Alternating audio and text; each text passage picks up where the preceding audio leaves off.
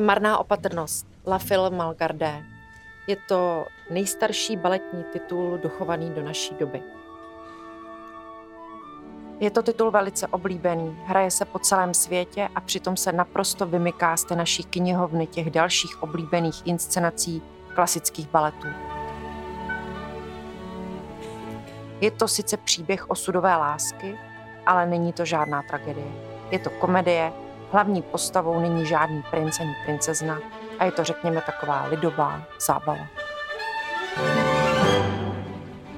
Marná opatrnost vznikla v roce 1789, vlastně ve stejném období, kdy ve Francii prožívali eh, velkou francouzskou revoluci.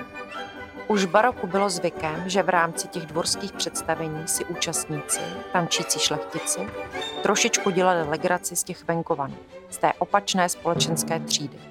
A právě v marné opatrnosti je to celé převrácené naopak, protože tady jsou hrdinskými postavami právě ti venkované a děláme si tak trochu legraci z šlechticů.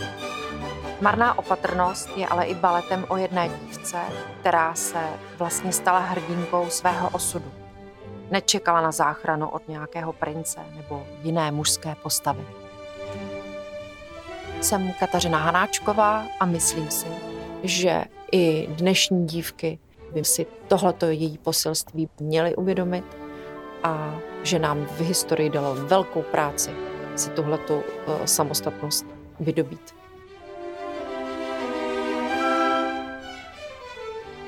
Ve vyprávění o marné opatrnosti mi dnes pomůže první solistka baletu Národního divadla Alina Nanu. To jedno z mých nejoblíbenějších představení, je to vždycky uh, zábavný tancovat, vždycky se na to těším. Která tančí dívku Činu, Lis, a pak je to první solista baletu Národního divadla Patrik Holeček. Já si myslím, že v tomhle tom baletu si divák nenudí ani minutu. Který tančí jejího milého kolase. A demisolista Sláva Burlak, který tančí Nešiku Alana. Pro toho malého diváka jako skrz ten humor dá se pochopit lepší i ty prvky baletní, i vlastně ta dramaturgie.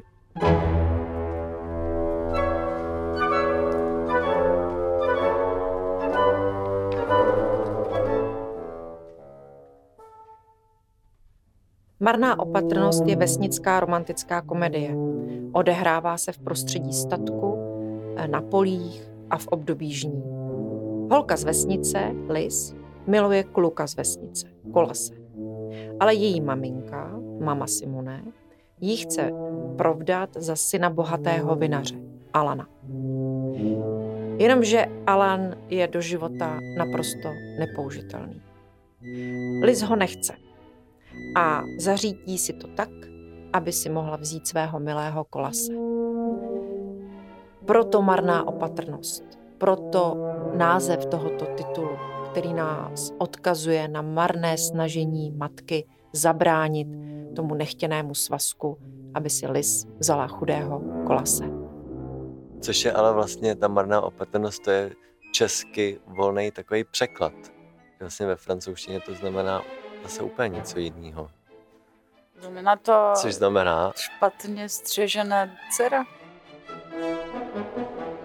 Eh, je to La Fille Malgardé, dívka špatně střežená. Takže opatrnost byla marná a dívku se uhlídat nepodařilo. A je to jenom důkaz toho, že láska si svoji cestu vždycky najde.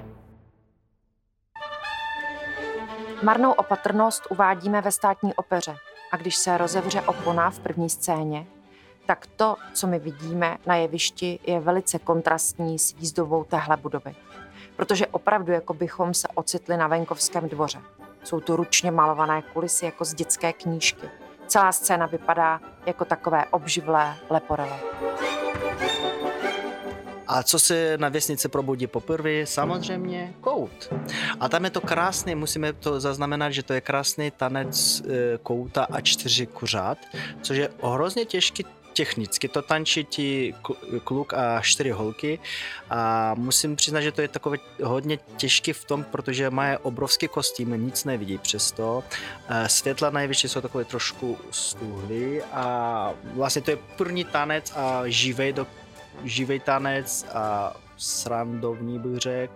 Takže v podstatě tímhle začíná jakoby představení, že jako ranou na vesnice. A řekla bych, že to cena neočekávaný. Ano, jako nikdo ano, nečeká, hned, že představení začne vlastně uh, tancem kuřat. Ano, to je pro balet opravdu nezvyklé antré a podtrhuje to, že se začne odvíjet venkovský příběh.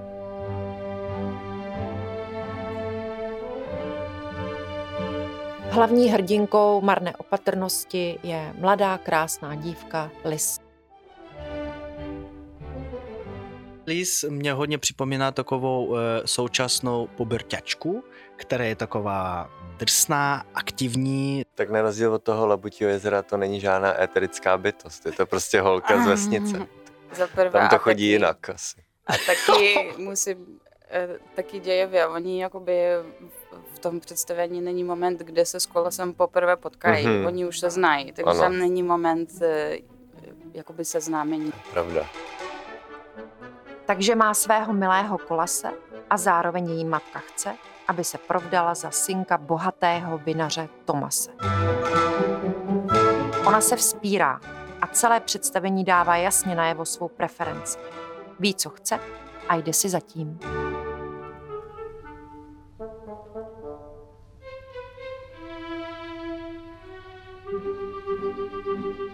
Marná opatrnost je do dnešní doby nejstarší nepřetržitě uváděný balet.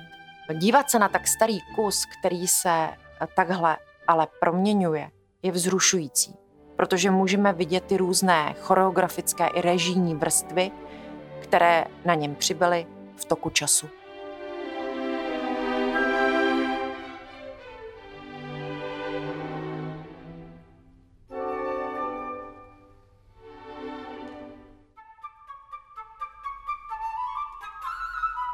Národním divadle můžete vidět verzi Marné opatrnosti v choreografii Sira Frederika Ashtona. Je to velmi slavný anglický tvůrce a jeho choreografie Marné opatrnosti z 60. let je kombinací té tradice, toho dochovaného, my tomu říkáme z nohy na nohu, a pak dalších různých vlivů a směrů, eh, které se pojí s jeho epochou a s tím, jak k tomu přistoupil prostě vlastně novátorsky. Eh, Frederick Ashton ve své verzi zachoval několik částí, kterým říkáme tradované části a učí se od nepaměti a právě tomu říkáme z nohy na nohu.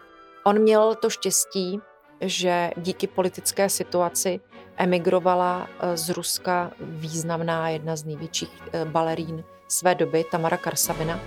Ta se i v Londýně provdala a žila tam a už jako stará dáma nebo dáma v pokročilém věku spolupracovala s Frederikem Ashtonem na vzniku marné opatrnosti. A byla to Tamara Karsavina, která ho naučila své zkušenosti ještě z Ruska z carského baletu a znalosti té francouzské školy a té, té, těch francouzských pasáží, původních pasáží z originálního nastudování. Díky Tamaře Karsavině například máme v marné opatrnosti slavnou pantomimickou scénu, říkáme ji Až se vdám, eh, ve které Lis pantomimicky ukazuje, co jí čeká, až se vdá.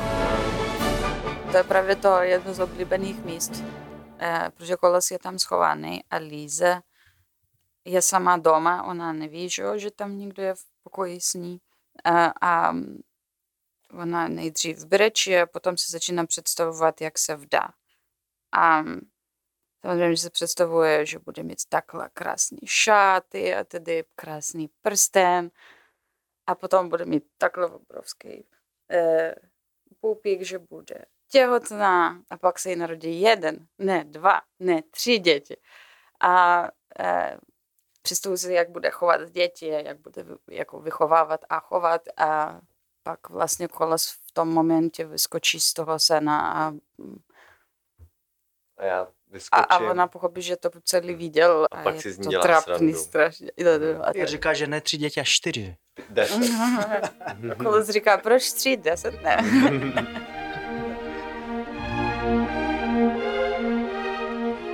Tohle asi úplně nezapadá do představy té feministické heroiny, jak jsme si Liz vykreslili. A z dnešního pohledu je tahle scéna úsměvná, protože nevím, kolik divaček v hledišti eh, za svůj cíl svého života považuje jen to, že se vdá a bude mít eh, tři děti a nic jiného už tam není. Musíme mít ale na paměti, že původní marná opatrnost vznikla v roce 1789. Alice jako postava je zasazena do tohohle dobového kontextu. Hezky o tom mluví i sám Frederick Ashton. Lidé se mě často ptají, proč jsem se rozhodl znovu stvárnit La Film Malgardé a nevymyslel něco nového. Jistě, mohl jsem tenhle tradiční příběh přiblížit modernímu divákovi. Liz mohla být rozverná teenagerka, líná farmářská dcerka, která se parádí jako filmová hvězda, tajně chodí na rande, vrací se opilá a rozjeřená a mladý venkovský rebel za plotem brnká na kytaru, zatímco jí matka nutí pracovat, aby se nerozptilovala. Nakonec Liz zatouží po pohodlném životě v luxusu, mladého snaživce odmítne a provdá se za jeho bohatého tátu. Jenomže já jsem se zrovna zamiloval do představy venkovské idyly 18. a 19. století. Oproti tomu je dnešní svět nezajímavé a hlučné místo.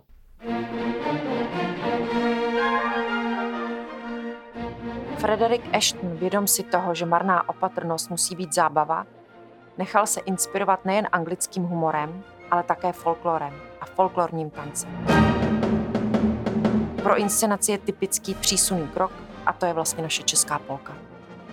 Choreografie je plná také zborových scén. A stejně tak v inscenaci vidíme inspiraci britskou tradicí těch music hallů a vaudevillů. Je to to stepování nebo unášení dešníkem, typické pro britské komediální divadlo. No a kdo je to kolas?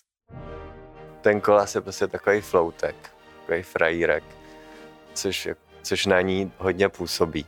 Jí se to líbí. že jakoukoliv blbost on udělá, ona se tomu směje. Takže Kdyby byla současnost vesnice, tak eh, kolas určitě by měl motorku. to určitě. To je ale docela přesný. Kolas je typ, který si získá srdce každé dívky. A to, že lis a kolas k sobě patří, je nám jasné už od začátku. A jedním ze symbolů, který nám tuhle provázanost ukazuje během celého představení, je stuha, kterou lis hned v úvodu váže jako vzkaz pro svého milého. Potom, co tam dá tu stužku, tak kolas jde se svýma kamarádama k ním na dvorek, hledá právě nějaký vzkaz od té lízy, protože nikde ji tam nemůže najít. Najednou vidí vzkaz, což je ta stužka a má, a má variaci takovou symbolickou, což je vždycky, což je 50 na 50, jestli to vyjde. Ale když divák přijde, to právě vyjde. No. A potom právě hledá Lízu, kde je a najednou vyjde z, z baráčku mama Simo. Takže já nadšenej uh, jí pozdravím a právě chci říct, že miluju Lízu, což ona mi jako říká, jestli jsem se zbláznil, že ani náhodou začne po mně házet kitky a ať koukám jako vypadnout z toho dvorka.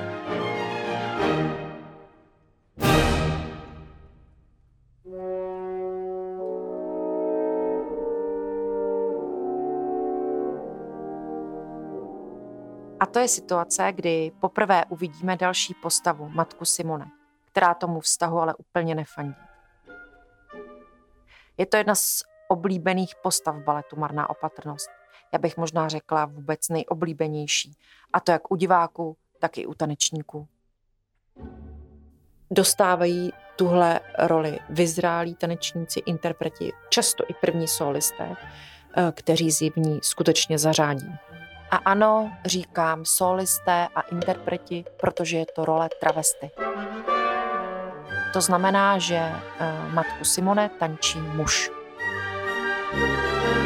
Už od první premiéry byla tahle ta role tančena vždy mužem. I když těmhletěm rolím říkáme travesty v, těch, v té naší baletní eh, terminologii, tak eh, dneska bychom je asi spíš nazvali drag, drag queens nejvíc odkazuje na tu revuální a na, na tu music hallovou inspiraci Frederika Eštna. Eh, je to eh, show queen toho představení a eh, nádherná je pasáž toho stepování, těžkého stepování, která tam je v dřevácích, která, kterou najdete i na YouTube v různých provedeních různých světových tanečníků. Když hledáte padekatr nebo dřevákový tanec z marné opatrnosti, tak to jsou takové ty, ty bombonky, v tom našem baletním světě. A to je prostě umělecké dílo to zatančit a hudebně a prostě to je taky něco nečekaného, jak s těma kořátama, tak to je druhý číslo, které prostě... Je takový ikonický. Ikonický a něco mimo, mimo, mimo obyčejného baletu, mm-hmm. tak to je něco takové jako bonus. Právě, že tím, že to tančí chlap celkově, tak je, jako on je v tom ty, ty lidi, co to tančej, ty chlapy, tak oni jsou v tom tak výborní, že vlastně ten divák v jednu chvíli přestane jako si uvědomit, že to je muž, ale opravdu jako věří tomu, že to je žena. Ale je na tom hezký to, že má hroznou sílu, ta žena. Ano, Takže ano, ano. prostě zvedačku s tou lízou, jakoby nic. Když je splácám na no, taky no, právě. je to cítit.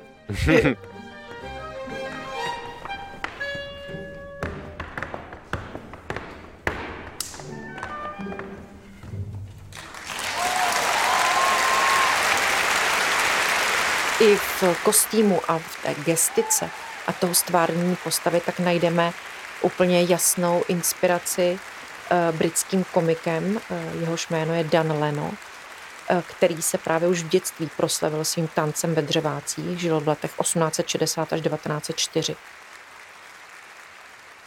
Marná opatrnost, i když na první pohled je to opravdu ta řachanda a komická záležitost, tak je plná krásného a těžkého tancování. Umělecký šéf baletu Národního divadla Filip Barankěvič ji zařadil na repertoár nejenom z důvodu, aby dal dárek a něco pěkného divákům, ale i z důvodu právě uh, výzvy pro tanečníky, aby se posunuli v té interpretaci a zase vystoupali o příčku dál. My máme v té baletní knihovně několik titulů, které právě slouží jako taková postupka nebo zkouška nějaké dospělosti eh, v té kvalitě interpretační a vůbec kvalitě toho souboru. A marná opatrnost k ním patří. Co se týká vlastně obtížnosti eh, padedé, tak za nejtěžší se považuje padedé z Labutího jezera, ale právě padedé v marné opatrnosti je hned světová dvojka. A Víme, že ho tančila poprvé Fanny Elsler, hvězda romantické éry baletu a přesně my ho máme v těch jednotlivých krocích díky Tamaře Karsavině i ve verzi Frederika Eštna. Já bych řekl, že to je teda těžší určitě pro kluka. Je to technicky a na tu fyzičku je to strašně náročný. Klasický padede je začíná duetem, vlastně, že partnerka a partner spolu tančí jako první tanec. Potom kluk má variaci, holka má variaci a potom společně ještě je kóda, co tím jakoby završej ten společný tanec. Tady je takový krátký taneček z začátku. Potom má holka variaci, potom je vlastně ten duet a potom má kluk variaci a pak je hned kóda. Což je trošku rozházený a to je vlastně i na fyzičku, že tam třeba ten kluk má ke konci v kódě už takový jako takovou sérii piruet, což mi jako, když člověk je unavený, tak je to jako hodně těžký to jako udělat čistě, aby prostě nespad. Takže to je třeba, že my, my začneme ten duet a já už pět minut předtím přemýšlím na těma piruetama, jestli spadnu nebo ne. Na mně přijde, že tam jsou třeba, jak Patrik říkal, série těch piruet, že tam jsou vlastně ty choreografické, jakoby některé prvky, které nejdou tak, eh, ty, který je třeba najít eh, koordinaci na to. A právě když je člověk unavený, tak, se, tak je to trošku uh, boj, může být. No. Takže a úplně uh, na konci vlastně to padede končí s vedačkou na jednu ruku pro kluka, jakoby s minimální přípravou. Ano, takže to je taky vždycky uh, excitement. No a co stuha? O, oh, stuha. stuha To je taky je výzva. Stuha je výzva, Hmm. protože uh, ono se to možná nezdá, ale je to vlastně těžké nazamotat. Jako mít to vždycky správně zavázaný a rozvázaný tak, aby tam nebyly uzliny a uh, mašličky na konci a tak. Protože ke konci toho tance musíme udělat takový jako ornament, že jo? No. Což během celého toho duetu to pomaličku jakoby vytváříme, že člověk musí udělat uzlík tady, potom tady dát ruku a už si to pamatovat, nesmí to udělat špatně a pokud to udělá už ze začátku toho tance nějakou chybu, tak už víte, že to nevíde, což je trošičku jako taky, nebo třeba, že se udělá větší úzel a teď mě to nejde rozvázat. A teď už hudba hraje dál a já to tam furt jakoby šmodrchám. Což by mě nevadilo, že hudba hraje dál, já jsem stejně to dělal mimo hudby. já bych jsem byl v klidu. Tak se koukám Normálně. na dirigenta, ať zpomalí, že má čas. v klidu.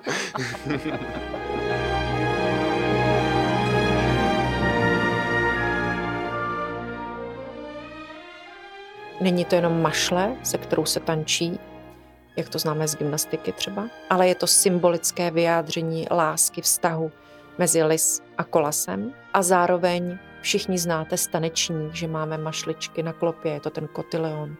Eh, Ta symbolika stuhy eh, je strašně hluboká a my už dneska moc nevíme, co to všechno znamená, ale docho, dochovala se nám i do svatby. I všichni hosté na svatbě máme ty mašličky bílé v klopě a to je vlastně ta mašle, která je v té marné opatrnosti.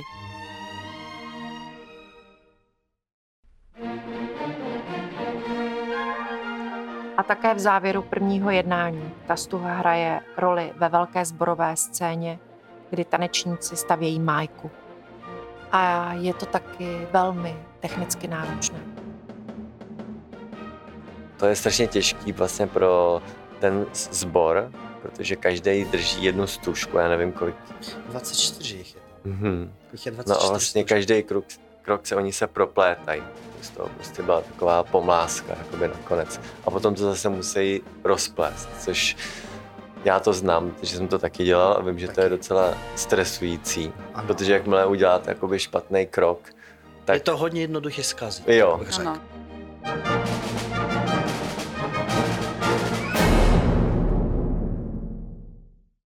Já vždycky, když se koukám ze šál eh, na tanečníky na jevišti, eh, tak trnu, protože věřte mi, ten strach z toho, že vypadne z ruky, zamotá se, eh, všechno se to pokazí, zamotá se jim do nohou, do rukou, okolo krku, všechno jsem to už viděla, tak ten strach tam vždycky je. A nejmíň mají vždycky rádi právě ty tance se stuhou, i když divácky. Eh, Je to nádhera těšíme se na to.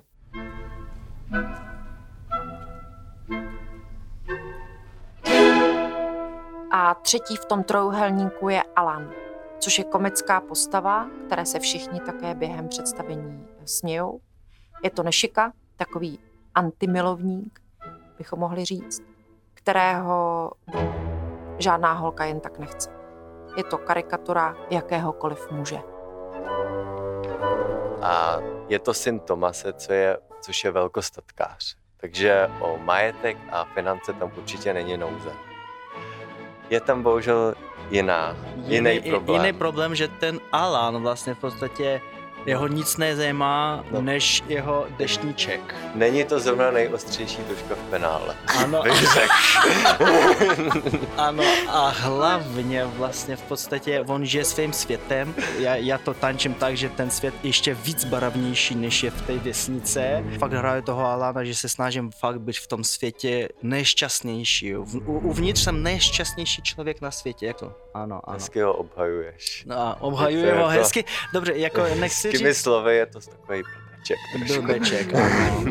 Má své komické momenty, například akrobatický kousek, kdy vesnickou zábavu přeruší bouře, Ta bouře má takovou sílu, že prostě ten velký dešníček prostě unese Alana do, do nebe a během minuty na mě navliknou prostě speciální kostým, který mě na drátech vytáhnou, vznese, vznese nahoru asi nějakých hmm. 5, 6, 7 metrů a v tom letím nikdo neví, kde, kde skončí ten Alana, jak ten, ten, ten celý příběh. Možná, že nám tenhle vesnický trouhelník, Lis, Kolas, Alan, nápadně připomene uh, jinou zápletku z jiného díla, a to z prodané nevěsty. A není to vůbec náhoda. Frederick Ashton v době druhé světové války byl v Londýně a viděl představení prodané nevěsty v roce 1944. Byla to historicky velmi významná věc, protože v hledišti seděla celá naše exilová vláda v čele s Edvardem Benešem. Eh, prodaná nevěsta s hudbou Bedřicha Smetany se dávala jako vyjádření, jako podpora eh, eh, Čechům. A on tam viděl roli Vaška, uchopení této postavy a té samé zápletky v naší české opeře. Díky inspiraci z prodané nevěsty posunul vyjádření toho Alana z toho šlechtického synka k té komediální postavě jako takové. Dal, dal té postavě ten humor, eh, tu zemitost. Vždycky, když vidím taneční part eh, Alana, eh, tak už mi zbývá jen to, aby začal koktat a je to úplně dokonalé.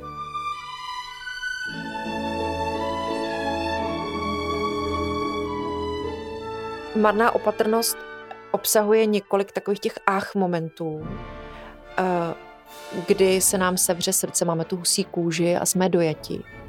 A kromě těch milostných okamžiků, kdy to jiskří mezi lisou a kolasem, je to i moment, který je vlastně jako nečekaný. A to je moment, který se pojí s Alanem. Eh, mně osobně, a myslím, že i více diváků, jeho vlastně strašně líto protože on neudělal nic špatně. On ji opravdu chtěl, on nemůže za to, jaký je. My se mu celou dobu smějeme, celou dobu chceme, aby uh, Lisa byla s kolasem. A mě ho je vždycky strašně na konci líto. Takže to je taky takový ten moment uh, toho, ty vlídnosti uh, a toho souznění a toho, že bychom měli přijmout všechny ty postavy a i lidi kolem sebe eh, vlastně s nějakým otevřenou myslí, neodsuzovat, nevysmívat se a mít eh, rádi všechny kolem sebe.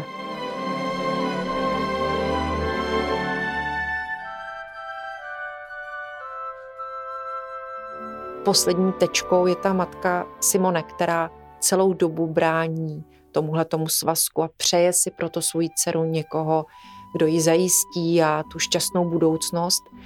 Najednou se ten celý její záměr sesype eh, a ona stojí před tou holou pravdou, ze které už eh, jako nemůže vycouvat nějakým jiným způsobem, než ji přijmou a přijímá ji zase s tou láskou a s tou přejícností, protože je to její dcera a eh, vidí, že tohle to je pro ní dobré a že žít po boku někoho, koho miluji, je eh, nejvíc, co se může nám stát. A což je právě hezká scéna, že maminka Simon nejdřív v absolutním šoku, neví, co, co bude, ale protože prostě vidí to, tu radost té své dcery, že takhle ona je opravdu šťastná, tak stejně poleví a, a odpustí jim a vlastně, jak se to říká, že jim požehná jim. Mhm což vlastně v jednu chvíli Tomas se rozuří, strašně naštvaný a vlastně by možná chtěl i fyzicky mi ublížit, ale máma Simona jednou změní a svým tělem nás brání, děti. Což pokud uh, hledáme v těch uměleckých dílech vždycky nějaká poselství a rozuzlení, tak uh, tohleto uh, je pro mě úplně zásadní. Vedle té legi- legitimity toho, že ta dívka může jít svojí vlastní cestou, eh, tak i eh, ten, eh, to hřejivé přijetí ty matky, která, pro které je to štěstí toho dítěte víc než její jako jasný racionální představy o tom, jak by to mělo být.